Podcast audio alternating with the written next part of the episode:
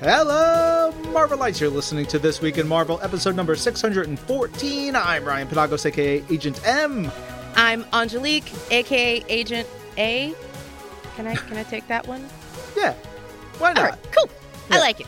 I do too. This is, of course, the official Marvel podcast where we get to talk about all the things happening this week in Marvel that we're keen on. That's right. We're here to talk about games, movies, comics, books, TV, uh, other stuff that we're Things. excited this about. amazing shirt you have on right Uh, now. yeah, nobody can see it, but it is a ridiculously patterned uh, So Deadpool good. shirt that's mostly pinks and reds, and it's got Deadpool wearing a uh, like a ship captain's hat inside a life preserver, and the life Yep. preserver says "toot toot."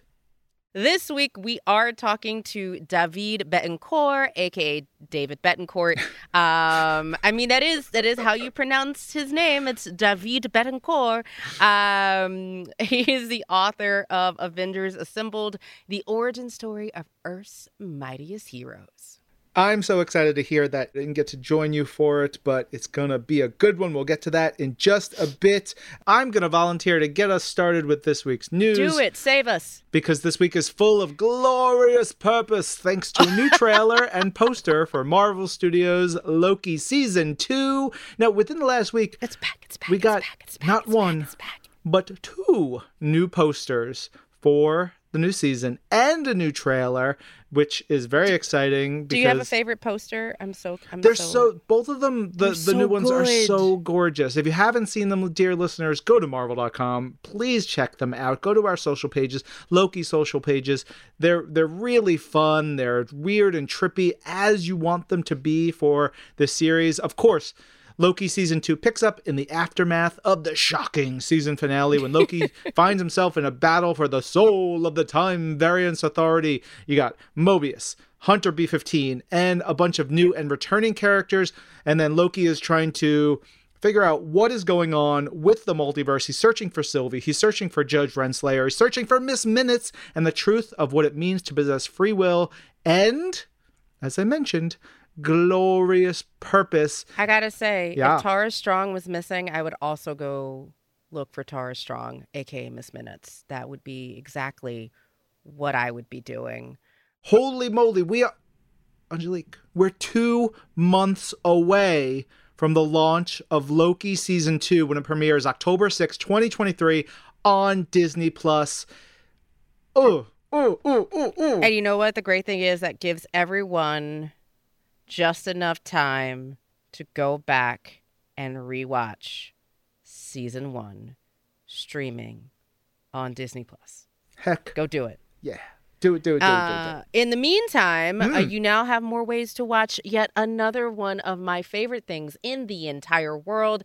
That's right, Marvel Studios Guardians of the Galaxy Volume 3. It is now streaming. That is right. There's more reasons to go watch it at Disney Plus. It is streaming right now on Disney Plus and also as part of the release on Disney Plus, the film will have an IMAX enhanced version. Yeah. And also this week, the film is now available on 4K, Ultra HD, Blu-ray, and DVD just for y'all who want to have it physically in your hands.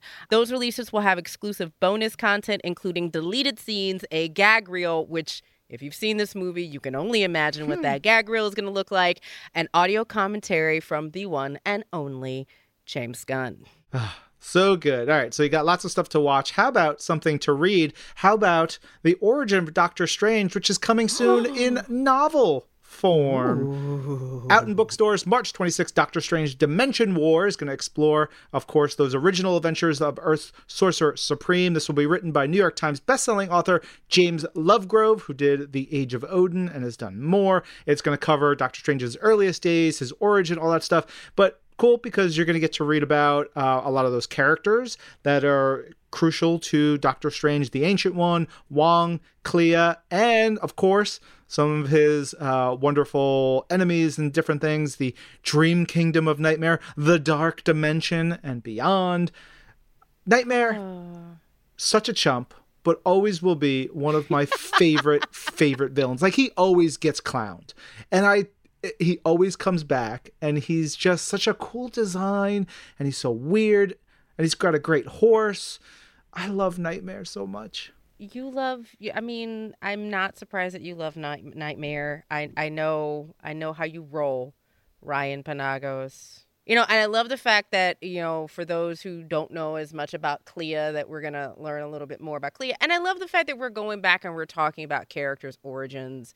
Um, if anybody knows anything about me, like, I love a good origin story. It's time for some crime, baby! Crime novels. That is, Marvel Crime is a hard edged crime fiction program for adults. And it was announced this week featuring three original novels, each focused on a different Marvel character. The first title debuts in 2024, with the other two to follow in 2025. First up is a story inspired by Jessica Jones, written by Lisa Jewell, author of 19 novels, including Then She Was Gone and None of This Is True. Then thriller writer S.A. Crosby, author of Razorblade Tears and All the Sinners Bleed, will tackle Luke Cage in his Marvel crime novel. Very excited for that. And then my boy, one of my BFFs, Alex Segura, who is the author of Secret Identity and the Pete Fernandez Miami Mystery Series, will write a story starring Daredevil. I've been hearing Alex tell me about this for a long time. He's very, very excited. Um, and he's gonna he's gonna crush it. He is. Uh, they're all gonna crush it. Very much looking forward to Marvel crime novels coming starting 2024. But also the time has come for RPG fans. Uh, the Marvel Multiverse role playing game core rulebook is out. We told you that was in pre orders, we told you it was coming, and now it is out. The playtest has been out for a while, but now the full official core rulebook for the new Marvel Multiverse RPG is here. Uh, game designer Matt Forbeck and the team making the RPG have refined a ton of things based on user feedback and testing and all the things that they do to care about fans. Yo, Angelique, I was like trying, uh, I was looking at how they've updated it. And it's really fascinating because the the, the playtest came out like a year a year and change ago whatever it was.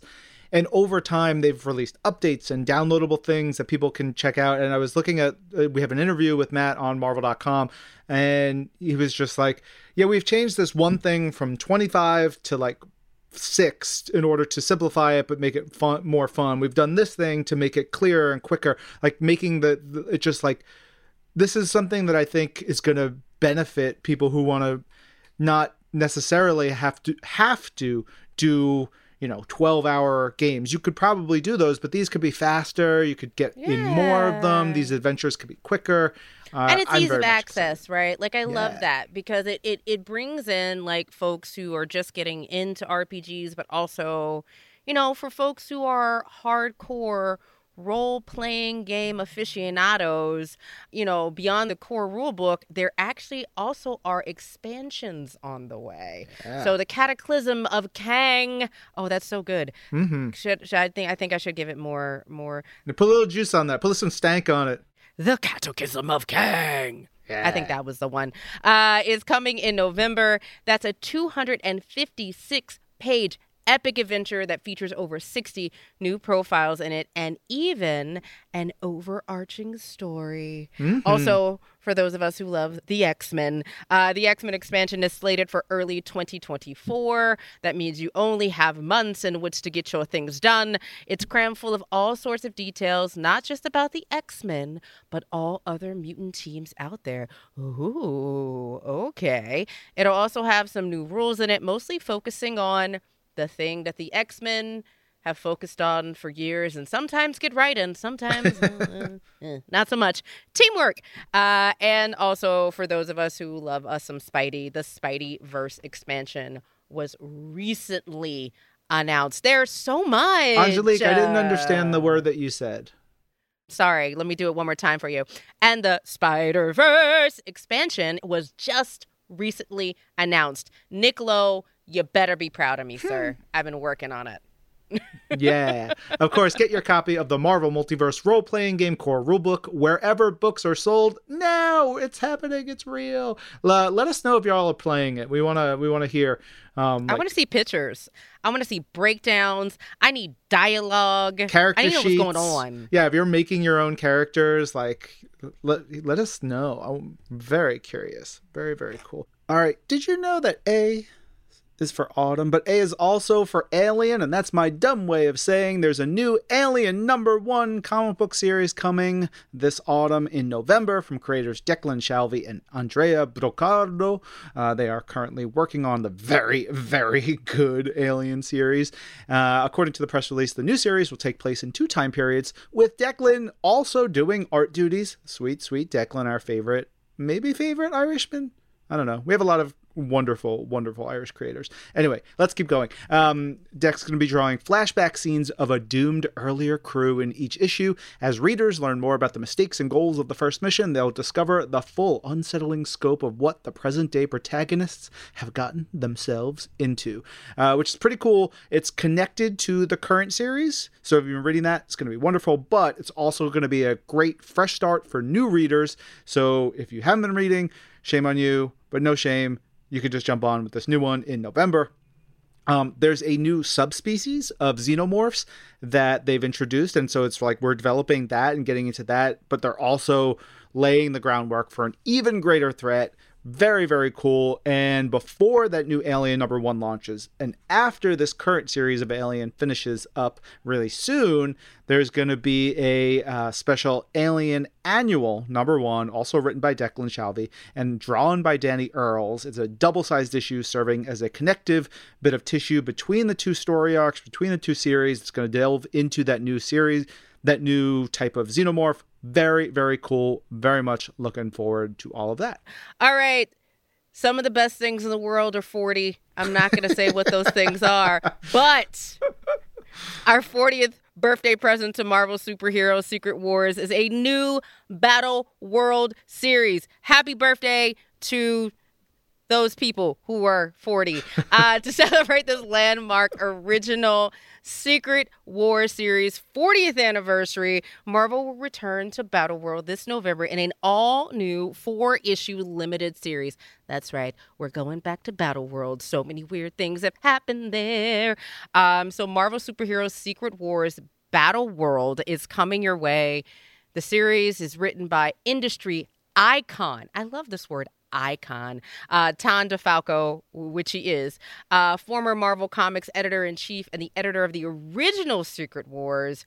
Joined by acclaimed artist Pat Olliffe, DeFalco will expose never before told secrets behind one of the most significant conflicts in Marvel history. Dun, dun, dun. Um, yeah, I, I, like this because it's it, it is going back into that original series, that original story, and filling in some gaps. I mean, it was a 12 issue series, but this is saying, okay, here's here's things that we didn't see on those pages because we also had 30 characters and a lot going on. Um, so much. Yeah. So they, they in the press release they said we're going to have revelations beyond the Beyonders' true motives, appearances by characters we didn't even know were in Secret Wars, and more. It's going to star Spider-Man and Human Torch, and really fit between those pages of the original series that were by Jim Shooter and Mike Zeck, and and and tell us, you know, give answer some questions we didn't even know we had. Uh, so Marvel Superhero Secret Wars Battle World number one arrives on November 22nd. Yeah. Uh, all right. Also coming this November, we're gonna get weird for Howard the Duck's 50th anniversary. Happy birthday to me, Howard the Duck. Uh, sorry, I really love Howard the Duck, of y'all. Course, as well you should, as well everyone should. This is going to be a wild adventure through the multiverse. It's a big birthday blowout for for Howard. Uh, it's the 50th anniversary. It's a one shot, giant size, spectacular that will reunite. And I love this. Writer Chip Zdarsky, artist Joe Quinones, who were behind the amazing, amazing Howard the Duck series that was in 2015. If you've never read that, go to Marvel.com, Marvel Unlimited right now. Read all those issues. They are fantastic. On top of that, there's going to be a bunch of other stories in there. We've got uh, sweet boy Daniel Kibblesmith, who is Emmy nominated writer and comedian, and I love him, uh, and acclaimed artist, friggin' so good. Yes. Annie Wu, the two of them teaming together to put uh, Howard in the Oval Office. which makes perfect sense. It's like inspired by a classic Steve Gerber, Gene Colan 1970s run. Like that, uh, those. Uh, if you've never read those 70s Howard the Ducks, go check those out too. They're so good. Uh, it's got Howard sworn in as president in a very fun political satire. Um, then we've got a video game designer and writer Merritt Kay making her Marvel Comics debut alongside artist Will Robson for a cosmic comedy, um, who where Howard is going to be the leader of the Guardians of the Galaxy, and I'm sure nothing at all will go wrong. Nothing at all will and go wrong. There will be more stories on top of that. I'm sure we'll have revelations about what's coming this November for Howard the Duck number one. That's coming November 29th. We'll learn more details soon. Oh, I love it. All right. So, speaking of comics, it is that time. Ryan Penagos. Picks, picks, picks, picks, picks. We got picks this week. Um, I gotta say, your number one pick, uh, also my number one pick. It is a amazing story. Um, it just makes me do exactly what comics should do, which is want to read more, and that is Star Wars Dark Droids number one Ugh, by so Charles Soule, Luke Ross, Alex Sinclair, and VC's Travis Lanham. So good. Yes. Uh, this is a horror book. This is Yeah. wonderful. It is basically like what if there was a consciousness that got into the dro- like a droid? It, it, it's a mix of former flesh and and also former droid and it's a consciousness. It ties into all the stuff that charles had done in some of the previous big events hidden empire and stuff like that how it was left and like there's a spark eternal and so all kinds of stuff. So if you've been reading star wars events this is like the next big one. If you've not everything is right there you get you get on the ground floor of what's going on it's like a, Yeah. a virus a parasite that takes over droids and it just starts multiplying and then It's haunting. That is the only word I have for there's it. There's a, a whole sequence where the droid the parasite gets aboard an imperial ship and just starts taking over this is a very violent intense horror story There's this haunting calm to the tone of the book. Yes, and part of that is the amazing work by Luke Ross, who has just been absolutely cru- uh, been always good. But his last year or so on Star Wars projects, he's been crushing it. Dark Droids is a big story crossing over all the main Star Wars books, plus a new title called D Squad. This is going now, starting uh, now in August into December. So, I highly suggest if you are like at all into Star Wars or you like horror, this is going to be your jam. And Oh uh, yeah, I I definitely could see someone who may not even be like, uh, the War of Stars, a Star War. Mm, still read it. It's it is it is, yeah, it is definitely a spooky speculative fiction horror suspense vibe that I I need to know where Yeah. this is going. All my books this week are just dark. So it says something about one, what we're doing, or two, me, because the next one. How one you doing is over there, guy? I'm doing great. Uh, we got Are What you? If Dark Venom number one, which is basically what if the thing uh, bonded with the symbiote suit. And so the the, the first page is the cover a says it all. Yeah. the cover says it all. so good. The, uh, this is written by Stephanie Phillips, art by Jethro Morales, colors by Israel Silva, and lettering by VC's Joe Sabino. The recap page is so good. It it basically says the war, showing Secret War, the suit, showing the symbiote, the scientist, showing Reed the cage and what happens with uh, wh- where the caged symbiote is. It's a really good, simple way to get you, you know, right ground floor and it ruled. It is an old school what if story, brutal, vicious, deaths, horrible deaths of beloved characters, changes, some swerves, good storytelling. I loved it. I don't want to give anything away, but like, if you're a fan of the thing, whew, also shout out to like Venom's Fantastic Four suit. Like it's uh Yeah. I mean, yeah, I get it, the black Spidey suit, it's great. But um I'm gonna say Fantastic Four thing, Venom, ten out of ten. yeah. Uh, all right. Speaking of violent books, our the pick of the week is X Men number twenty five. Yo, this is a very violent book. Uh, I love X Men right now. This is written by Gerry Duggan, art by Stefano Caselli, colors by Marte Gracia, and lettering by VC's Clayton Cowles.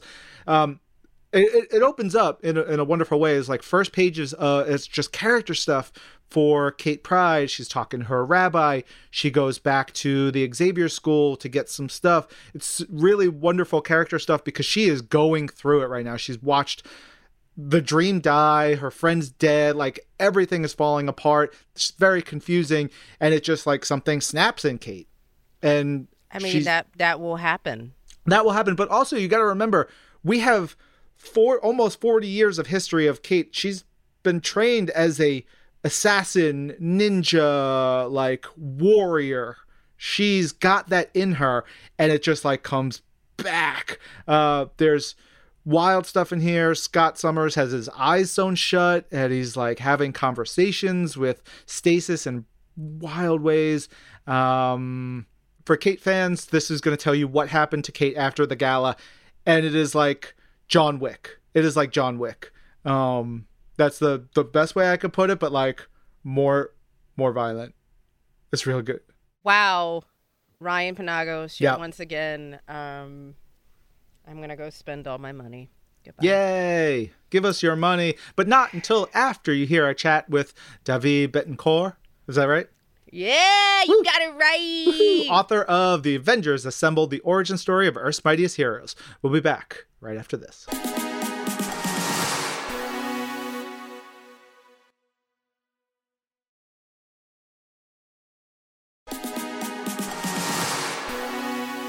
You're listening to This Week in Marvel. I'm Angelique Roche. I'm Ryan Penagos. Oh, hello, Ryan Penagos. Are you excited about our interview? Yes, I am excited to hear it because I was not there for it. Tell us a little bit about who you're talking to, what we're talking about.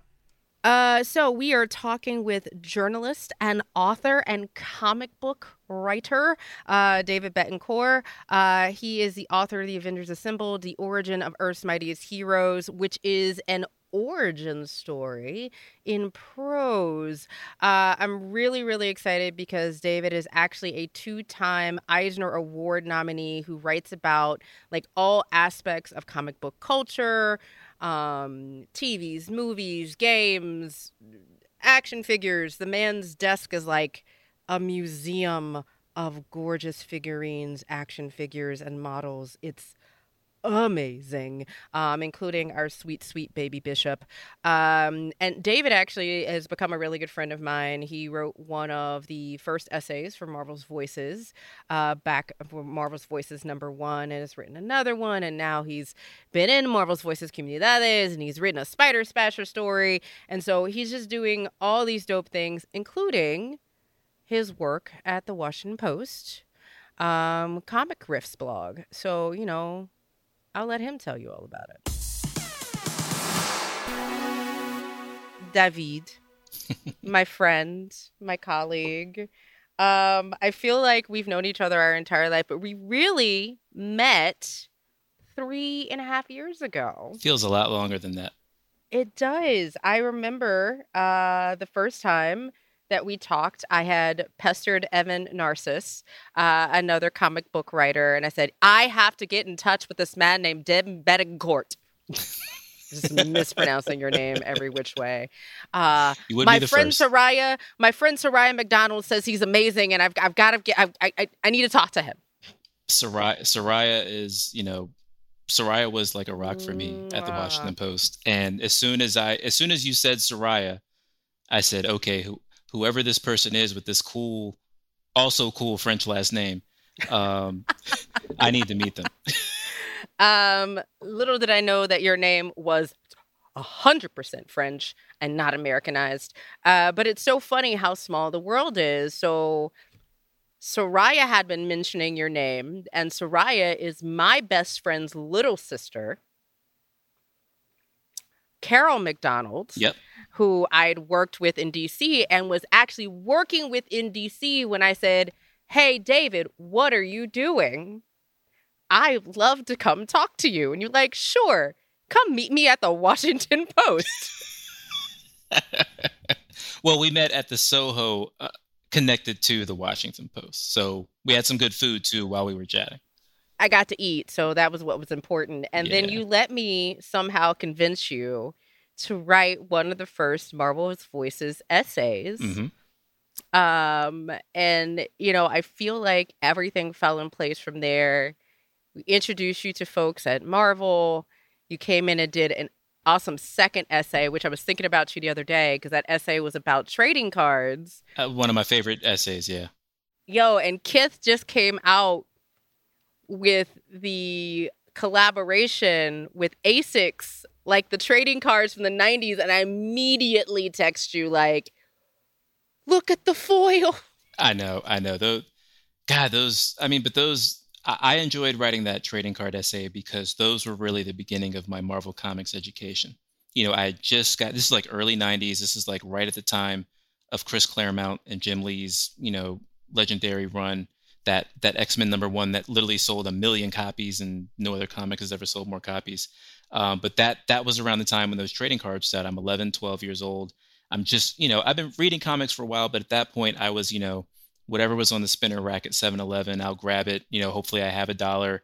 That that's actually how I learned about tax in the United States. Is that I would go to 7-Eleven with a dollar and say, "Give me this comic," and they'd be like, "It's a dollar seven cents." I'm like, "But it says a dollar on the comic. Where's the seven cents coming from?" He's like, "You got to pay tax, buddy." So I'd have to go back and get a quarter from my abuela so I could get my comic.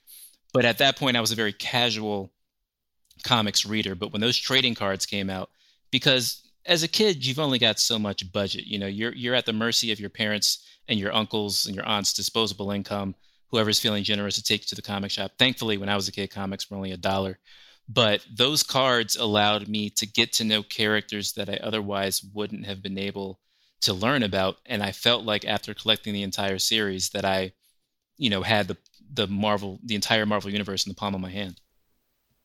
Well, and I love that because you are also a huge baseball fan. Mm-hmm. And I love how that really coincides because you've got the stats, right? You've got what their power sets are, like their levels. Um, you know, how did you get into comics? Because you didn't always live in the continental United States. Well, I've, you know, my my father's family is from Puerto Rico. Uh, my dad was born here in the States. I was born here in the States as well. Uh, my grandfather was born on the island. Uh, he came to America, DC area, when he was about eight years old. Uh, my grandmother came to Brooklyn from Puerto Rico when she was 15. My grandparents met in their 20s up in New York. Uh, but I come from a long line of comic readers. You know, my grandfather was a big Prince Valiant fan. That was his comic strip that he read every Sunday. Yeah, yeah. So I always remember, ironically, you know, him reading the Washington Post, uh, which is funny because he was an employee for the Washington Times for a long time, which is the other newspaper here. He worked in advertising for the Washington Times for years. Um, but he would always read the Sunday paper, uh, usually for the sports section, the funnies, and he always read Prince Valiant. That kind of trickled down to my father, who was a big Marvel Comics fan. Um, my dad was born in 1964. So when he was coming up, that was like literally around the time when Marvel was really coming into their own as a comic book company. Um, my father was also very young when I was born. My parents were 16 when I was born. Um, so my dad likes to joke around that we grew up together.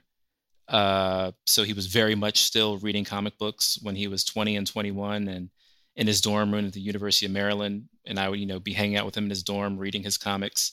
Uh, ironic because I now teach at the University of Maryland, so my dad gets a big trip out of that. Um, I teach a course on comic book culture and media. But I come from a long line of comic readers. My grandfather was wow. always reading the funnies. My dad was a Marvel guy. Um, his favorite character was the Punisher. So we used to read Punisher comics as a kid. There was actually a Punisher story in the early 90s where the Punisher had to get plastic surgery and he became a black man.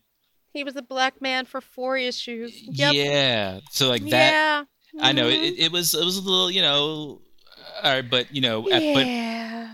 but for twelve year old Dave, I was like, this is crazy. I remember I ruined the surprise for my father. He was very upset. But those were those were the issues. So my dad was reading Punisher comics in the early '90s when I was a kid. I was reading uh, Chris Claremont and Jim Lee's X Men, and that kind of you know that was where my comic book journey began. But when you take it back to the trading cards, that's when it really exploded and it turned into yeah. not just me being a casual reader, but a collector. And I love that because you're not just a collector of the comics, you are a collector of the art, you are a collector of the action figures. You are a Love collector of um, the fine art um, statues.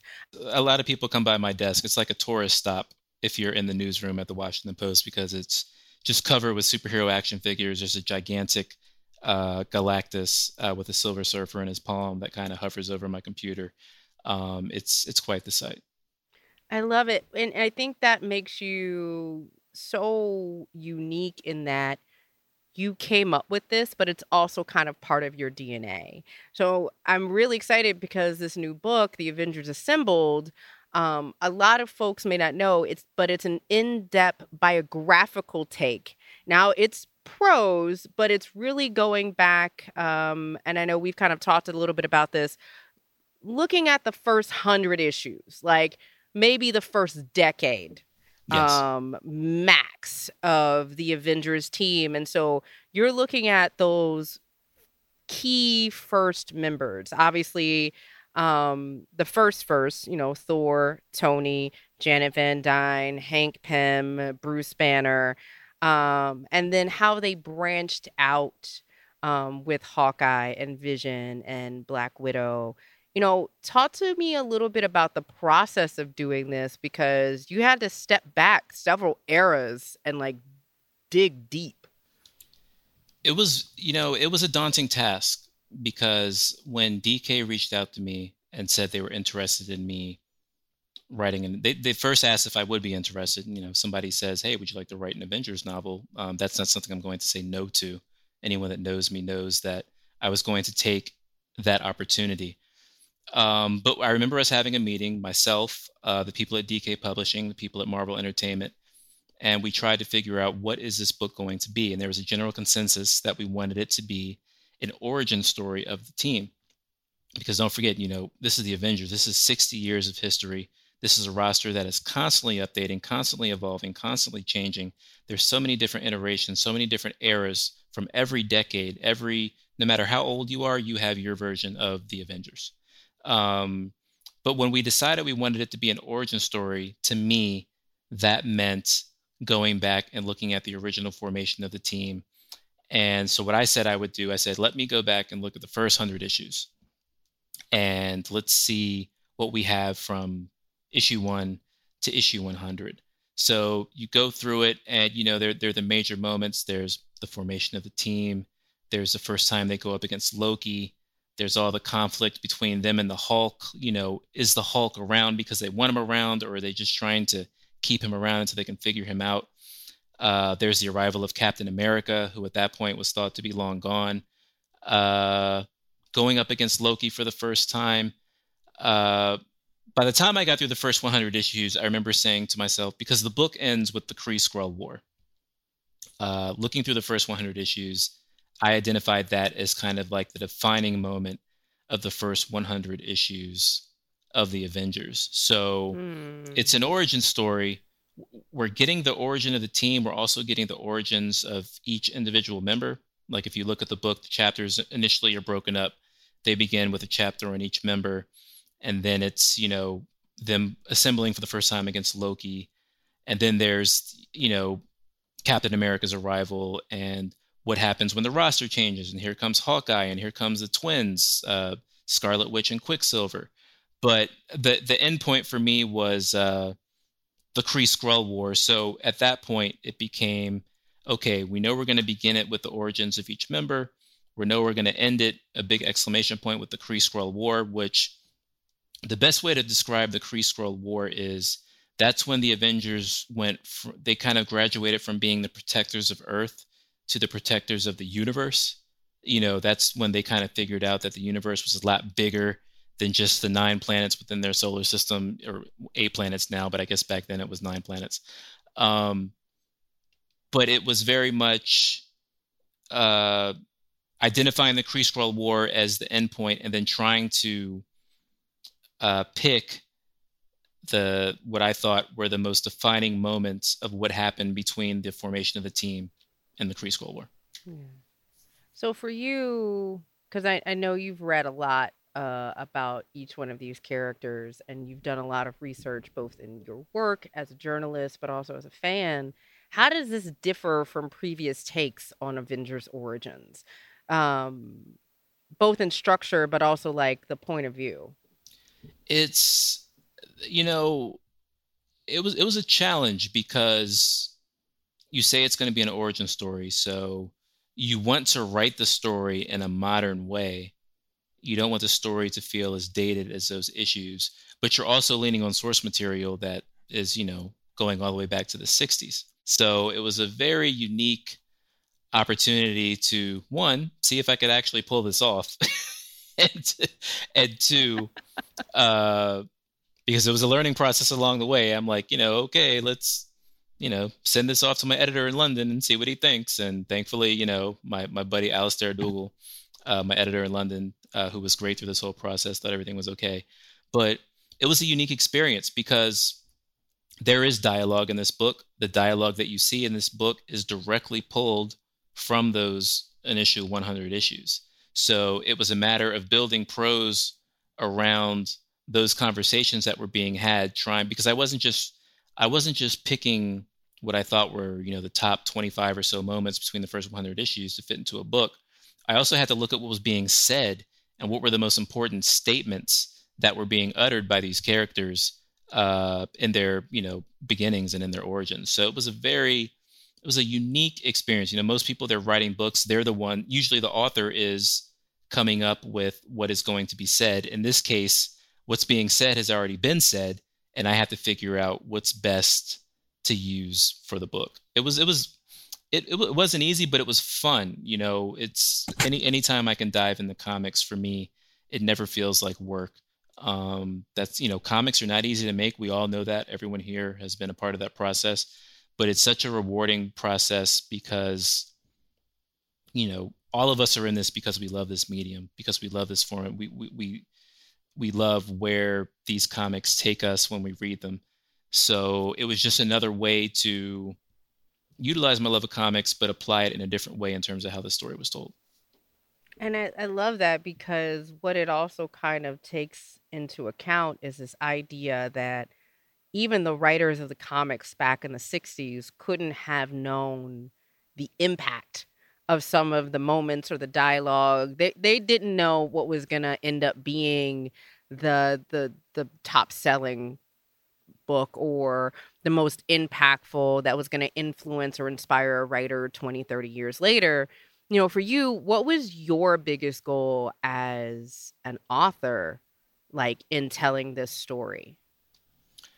Uh, for me my biggest goal was to come out of this not being an Avengers expert per se, because it was it was really funny because had DK Publishing come to me and said, "We want you to write an X Men book, or we want you to write a Spider Man book, or we want you to write even a Darkhawk book to to really go back, you know, because Darkhawk was my boy back in the day, uh, with the amulet and the armor and all that stuff and the Raptors."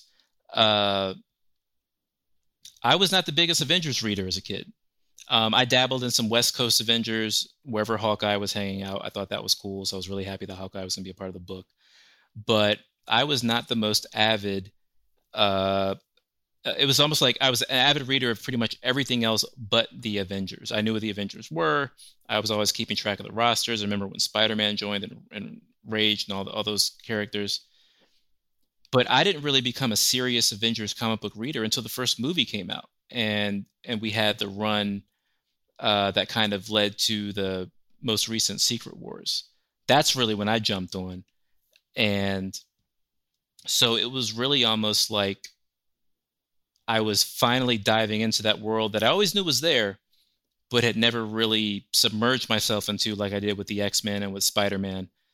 Uh, so I, I really took it as a chance to the most fun thing for me was I know these were the comics my dad was reading when he was a kid. My dad was a big Avengers guy. He's very excited about this book. I'm actually mailing him his first copy uh, this week. Um, so it was really fun to kind of dive into an era that I'm because we all have our eras. You know, I read comics growing up from the 80s and 90s. I read all the modern stuff now we all have those eras that we kind of know are there but don't really dive in too much. And for me, that was the 60s. You know, from a historical standpoint, I know all that stuff. but I had never really done a deep dive into it, and this required a deep dive um, to get to know the team, to get to know the major players, to get to know the villains, and uh, it was challenging but rewarding at the same time. Did you have a favorite chapter to work on? Like, and you know, I'm like holding back like all my love because you know my era was the 80s when it comes to the Avengers. But, you know, was there like, and whether it was because you you figured out the the the puzzle pieces because again this like this feels like a huge jigsaw that you're talking about right now um you know what was your favorite part like did you have a favorite chapter and why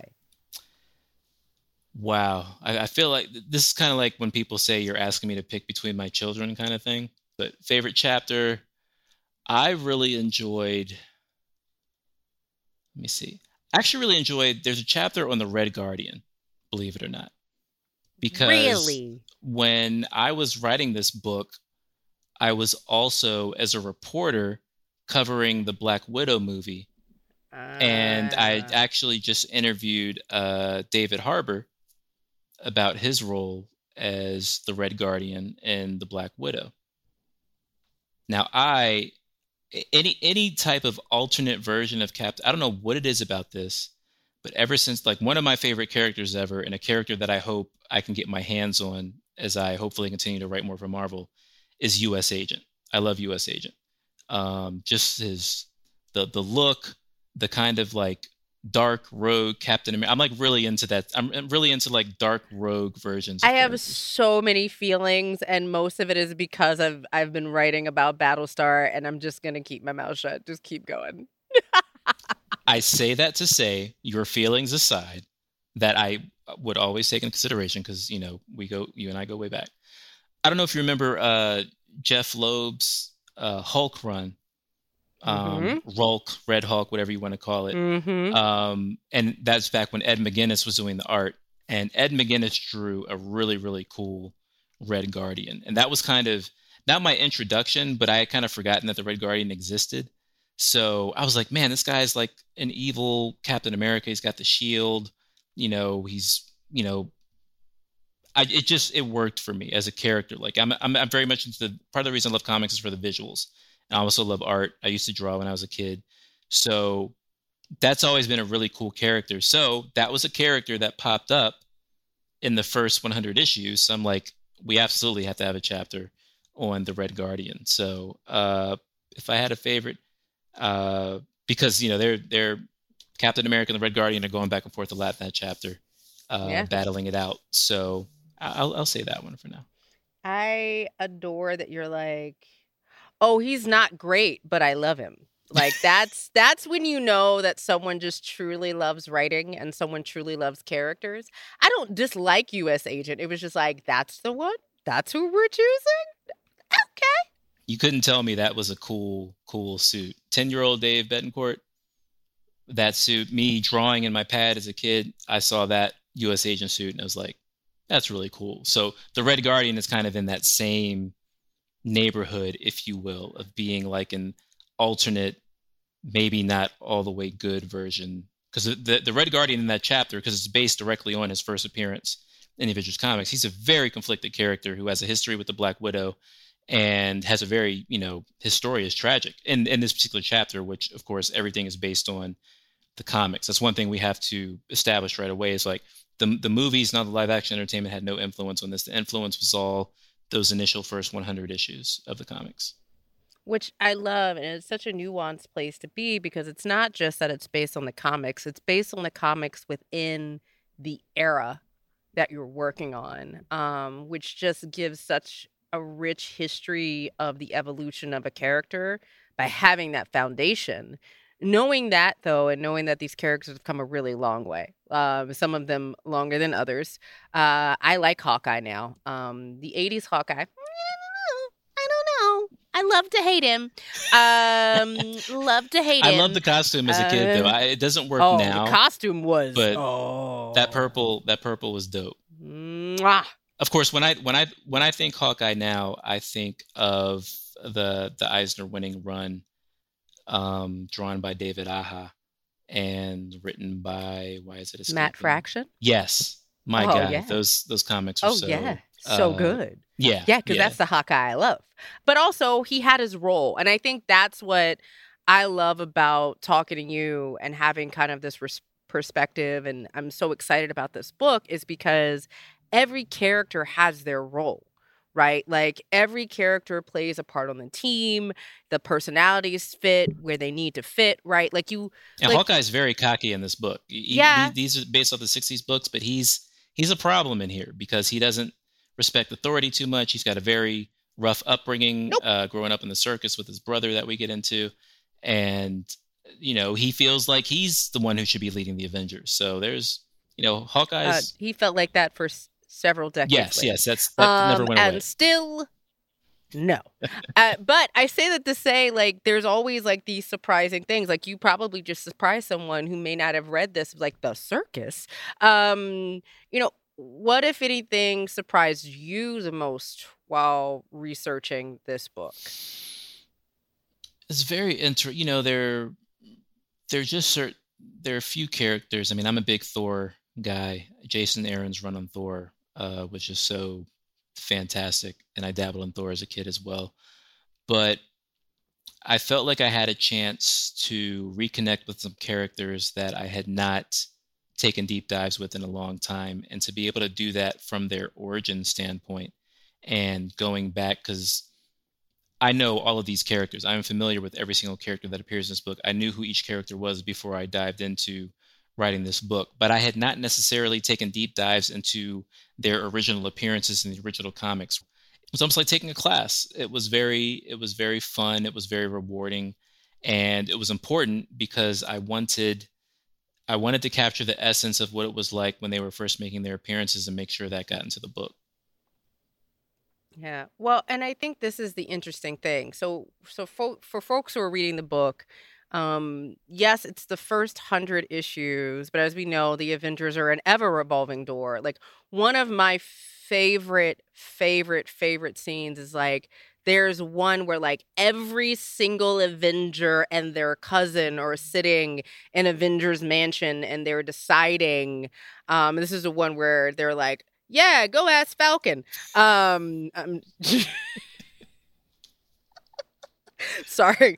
It is just like one of the most gorgeous scenes because like people have got their legs up on computer consoles and people are like leaning against the wall, and it, it just makes you recall how big the Avengers will become through the 80s into 90s. You know, you cover the first 100 issues and for those who'll be reading the book, you jump um to more present day to kind of give a little bit of a, a forward look um in the last chapter.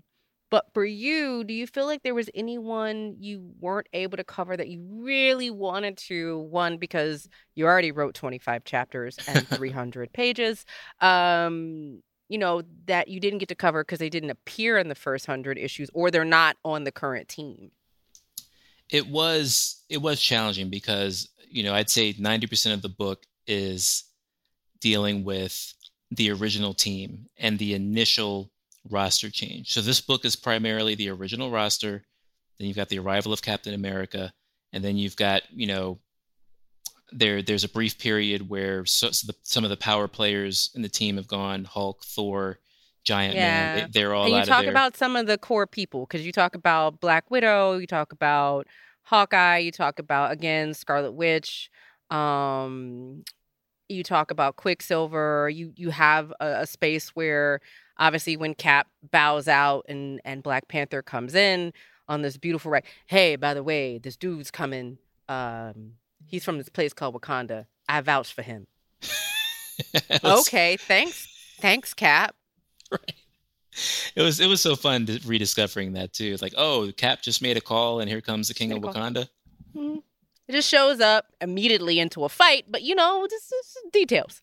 Look, it was fun. Mo- most of this book, again, it's the original roster and the initial changes that took place within those first 100 issues. That being the arrival of the twins, Scarlet Witch and Quicksilver, the arrival of Black Panther, um, Hawkeye, such and such. But for the most part, that initial core within the first 100 issues is the majority of the book.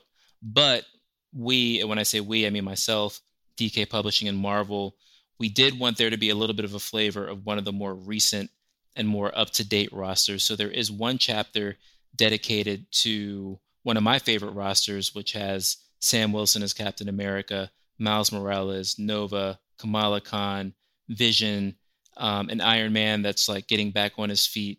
Uh, so one of the final chapters is getting to know that team to show. Um, and what was really important about that team is there are a couple of original members in there. Iron Man's in there, the Vision's in there. So the point of throwing that specific team in, in there was to show how the idea of the Avengers has evolved, but is still very much a thing and still very much means something to the world.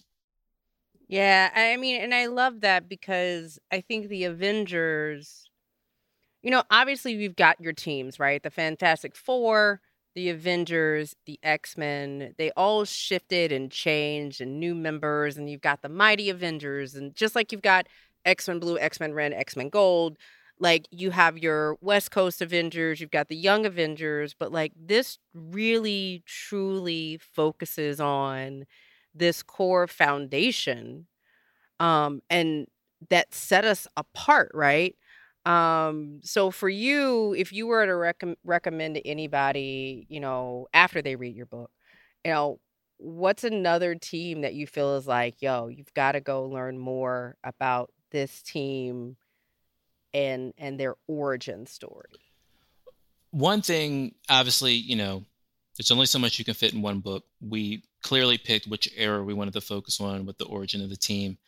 Um, but obviously, you're right. That leaves a lot on the table in terms of the history of the Avengers and teams that have come after. Um, I was always fascinated with the teams, Avengers teams that had Hank McCoy, the Beast, because uh, one thing we kind of get into with the arrival of the twins is the fact that they were mutants and what that meant in terms of their place in the world and what the world thought of them.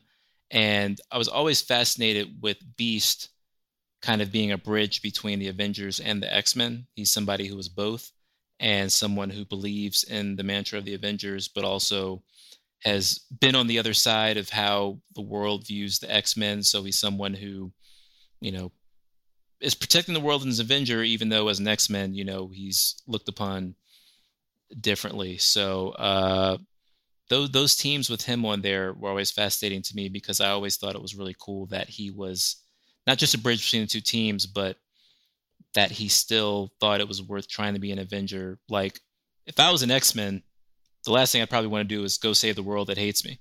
But uh, I was always fascinated, specifically with him and the fact that he could float between two teams.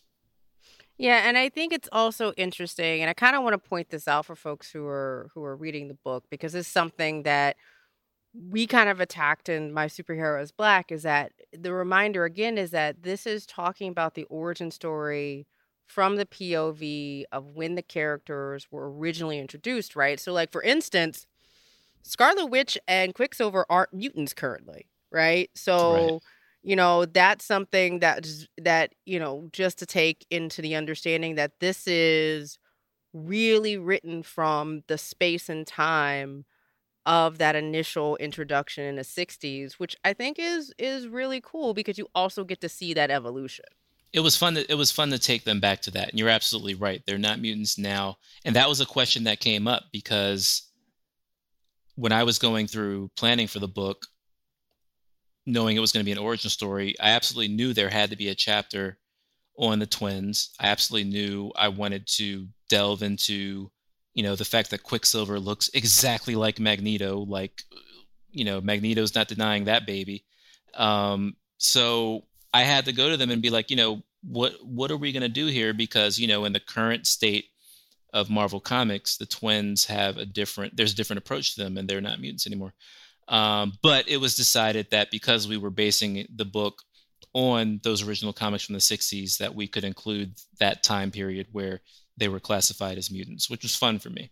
I love it. I love it. I love it. I love it. I love it. Okay, so for folks who want to check out the book, who want more information about you and like all the stuff that you're doing, give us the deets. All right, so the book, The Avengers Assembled, comes out August 29th. Um, it's available wherever books are sold. You can also get it on Amazon, uh, your, your bookstores, online.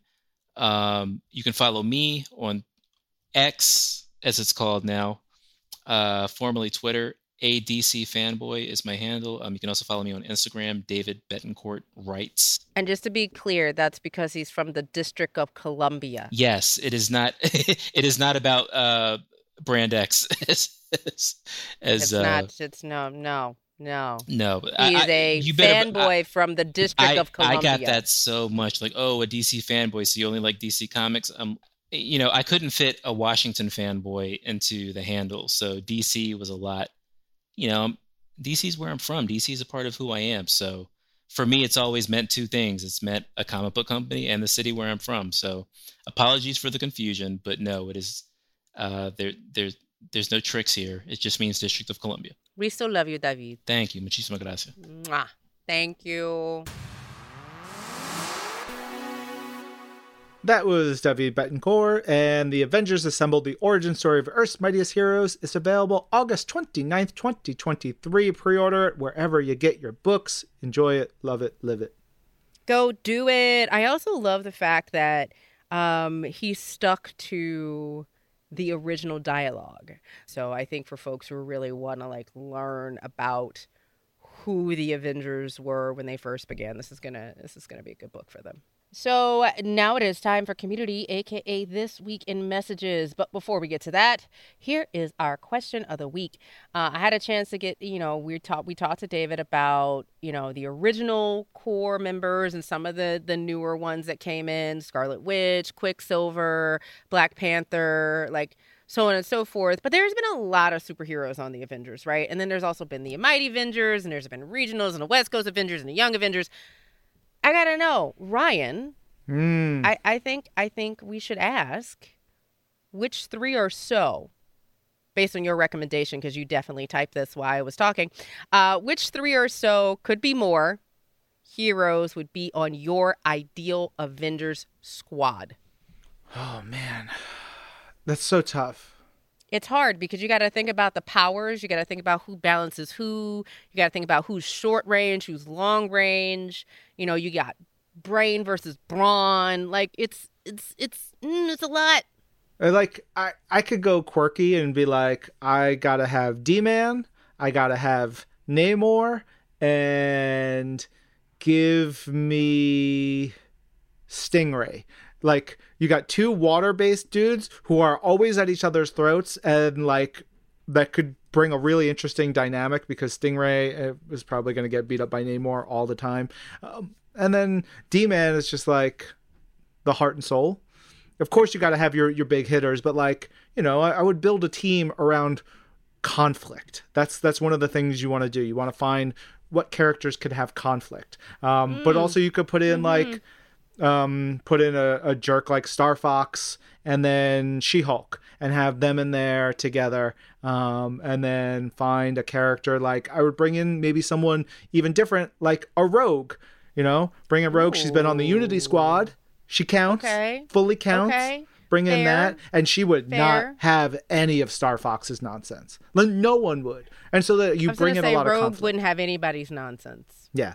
Um, but truly it would be MODOK hulk and d-man Did you? You can't. secret MODOK's not- avengers MODOK was within the confines of an avenger squad during a run of secret Did you- avengers i'm gonna say it counts boom Wow. Wow. mm-hmm what about you angelique I don't. I, after that, I'm not. Is it? mm, uh, um. All right. Let's see. Uh, I would have to go Monica Rambeau because everybody knew that was going to Sure. happen. yeah Um. Do we get to pull in what ifs? Ooh, if we're pulling what ifs, then like That's that what I was saying. Like I was. that's. I was saying. I was gonna. ca- I'm just like Peggy Carter. Actually, take that back. Danielle Cage. Danielle Cage, Captain America. Hell yeah. Monica Rambeau yeah. and Amadeus Cho. Ooh, Amadeus Cho, that's good. Uh, but we want to hear from you. Uh, let us know. Three, you could go five, six, whatever you got out there. Tweet your answers using hashtag This Week in Marvel. You can put them on Threads. You can put them on Instagram, but you got to like tag us so we see them, please. Uh, send those answers. Use the hashtag This Week in Marvel. Email them to twimpodcast at marvel.com. Send a message to our Facebook page at facebook.com slash This Week in Marvel. Please make sure to tell us it's okay to read Twim on the show. Uh, we've got stuff from emails and Facebook this week, so it all works however it works for you because we're going to talk about last week's question of the week. What other characters should have the Rogers the Musical treatment? Ooh, so we got some tweets. Urbe Dorotio at Urbe underscore Excelsior. Uh, my favorite character should have the Rogers the musical treatment, and it is Kamala Khan, aka Ms. Marvel, in her own musical, The Magnificent Musical Adventures of Ms. Marvel. I would say that Ms. Marvel's, I think, going to come up a couple times. But, like, can you imagine a big showstopper? In Begin! You know, like a big. Oh, yeah, that's the song. That is Right? actually the one that gets the Tony. Uh, next up from Billy K at Sly Sonic, who said, Howard the Duck, if it ain't funk, he don't feel it. Come on, an entire rock band and a guitar solo. Yeah, It's uh, it, we already have the blueprint. I know. Uh, Karis Pollard at a Karis Pollard. For a musical, I think there are a few key criteria. Okay, all right, all right. Powers that are easy to show practically, a story arc that fits your classic three act, even if it's only part of their story, and they wouldn't be wildly weird singing. I don't know about that one, but I'm going to go with it. Uh, that last one ruled out Bucky as emo growling is not really the vibe for a stage musical. I don't know. I'm Spring into it. Awakening was Mm. really great. Mm. Uh, the Powers rule out Ms. Marvel and Mr. Fantastic, and a bunch of others too. I think Emma Frost has a shot, if only for the costumes. Fair. Oh, yeah. But I'm going to go with Nadia Van Dyne, escaping the Red Room, getting to America, the truth about her father, embracing her stepmother. It's a proper emotional story. Showing shrinking is tougher, but I can see ways to make it work with backdrops, and she's totally a singer. Okay, she went with the dramatic, Yeah. like, coming of age musical like vibe and i was just like can we have a funny thing happened on the way to the floor but that's that's the beauty of the Marvel universe. We can have all these All kinds of of, it. stories. all of it Uh, up next, not a scroll at Red Legs Robbie, who said, "Vision, please." Musical notes. I request elaboration. Music notes. wow I like it. Uh, yeah, Vision musical. Wow. Well done on the fiddle on the roof by the way Thanks. Um, you could also do a very upsetting uh, play if you take the Vision story, that comic book series, and just bring that to the stage. Everybody gets sad. not Great. fun home Hmm. all right uh cameron leverton at leverton cameron I think the next Marvel musical should be Deadpool the musical. It's already been written. We just need Vicinity Reynolds. Oh, Ryan, to bring it to stage. I don't disagree. I would be all about a Deadpool musical. Seems seems like a slam dunk. As long as there is an entire song about tacos and enchiladas. Anything is possible. Enchiladas. I'm telling you, it's it's writes itself. Yes. Uh, that cheese. Time for our emails. First up from Mallory Vance, who said, This week's question excited me because I produce shows with an independent nonprofit theater company called Phoenix Tears Productions in my everyday life. So I'm always thinking about characters and stories becoming shows. I think if I was going to create a musical, it would be really fun to do a jukebox style musical for Gwenpool. She could be Oh. aware the entire time she is a character in a musical and reworking her comic altering powers to allow her to alter things in the show could be really, really fun. I think the show's plot would have to be about her being transported into the musical and trying to find a way back out. It'd be really funny and self aware and could have a bunch of other characters for almost no reason just because we want them there. That is so fun, Mallory. I love that. That's that's kind of perfect. Uh, from James Marsh, I want to see Embiggen, the Kamala Khan story. See, you said Mhm, it, Ryan. Uh, Kamala's I Want. Kamala's I Want song could feature herself insert fanfic ideas of joining the superheroes she idolizes, particularly one Carol Danvers, a budding Will They, Won't They love duet with Bruno, Amen, buddy song with Nakia. You can switch between big Bollywood numbers with Kamala's family and more contemporary music with Kamala's doing her super heroics, leading a beautiful conclusion where she blends them and creates her own unique musical style, representing finding balance in her life. Mm-hmm. Well done, Jim. Yeah, Well done. truly. Uh, we got one from Heather G. Uh, hello, Ryan and Angelique. Heather says, Hello, y'all. Love the fam. We had another great dinner table conversation about who we'd like to see as a musical. Fiona wants to see Bucky the musical to see him sing as the Winter Soldier. It's giving Nick Fury singing vibes. Nolan wants to see Stan Lee the musical. Histories a la Hamilton are his favorite stage genre. Mom would like to see a musical about Wanda in the style of Wicked, going through her darker times only to rise again. Dad wants to throw cats in the trash and replace it with Marvel Meow the musical. Um, Yes. um, yes. One, I would love a Marvel Meow the musical, but two, never throw cats in the trash. I love cats so much. From Facebook, Bryn Anderson. Well done. This week in messages. Give me Dazzler the musical. I mean, yeah. It's it's it's a disco musical waiting to happen. So now, now that's the question: Are we going original Dazzler? Is this going to be a disco musical, or is it going to be a rock musical? Like is it a rock opera? Alison has had her eras. She went from disco. She went to 80s with like swoopy hair and like Yeah, she did. You know, she did her Pat Benatar look. She's had the more like updated modern stuff. She's like fun and poppy. She's everything. She's Dazzler. We could have everything in that. One more from Facebook. This is Carly saying an answer to this coming week's question. And if Ryan can have a musical involving his favorite MODOK, then there could be one for a certain fur boy. You know who I'm talking about since you call me his champion. Yes, a rocket musical starting from him being a sweet, cute little thing. And we're having the comic version of the High Evolutionary. And the opening number is when he finds Lil Rocket in the snow on Half World than helping him. Plus, there could be a scene where he meets Lila. Um, I think you're just also setting us all up to be sobbing, sobbing Crushed. in the theater Why is Carly. everyone trying to rip my heart out today? because it's fun. That's what we Oh, do. rude, Great. rude. All right, that is it for us this week. This episode of This Week in Marvel is produced by Jasmine Estrada, Cara McGurk Allison, Isabel Robertson, Ryan Penagos, and Angelique Roche. Our senior manager, audio production and development, is Brad Barton. And Jill DeBoff is our director of audio. I'm Ryan. I'm Angelique, This is Marvel. your universe.